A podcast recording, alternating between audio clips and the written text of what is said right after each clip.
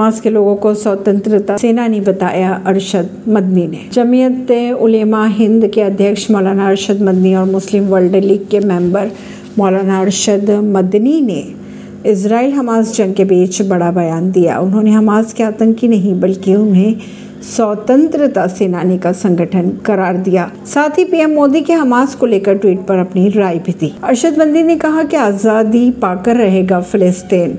जमेत उलेमा हिंद के अध्यक्ष मौलाना अरशद बंदी ने अपने बयान में कहा कि हम हमास को आतंकवादी नहीं मानते, बल्कि उन्हें स्वतंत्रता सेनानी मानते हैं जो अपने देश की आज़ादी की लड़ाई लड़ रहे हैं। बंदी ने आगे ये भी कहा कि फ़िलिस्तीन के हज़ारों बच्चे और महिलाएँ शहीद हो चुके हैं। हो सकता है कि एक बड़ी कीमत फ़िलिस्तीन को चुकानी पड़े, लेकिन फ़िलिस्तीन आज़ाद होकर रहेगा, उन्होंने ये भी कहा। परवीन सिंह नई दिल्ली से।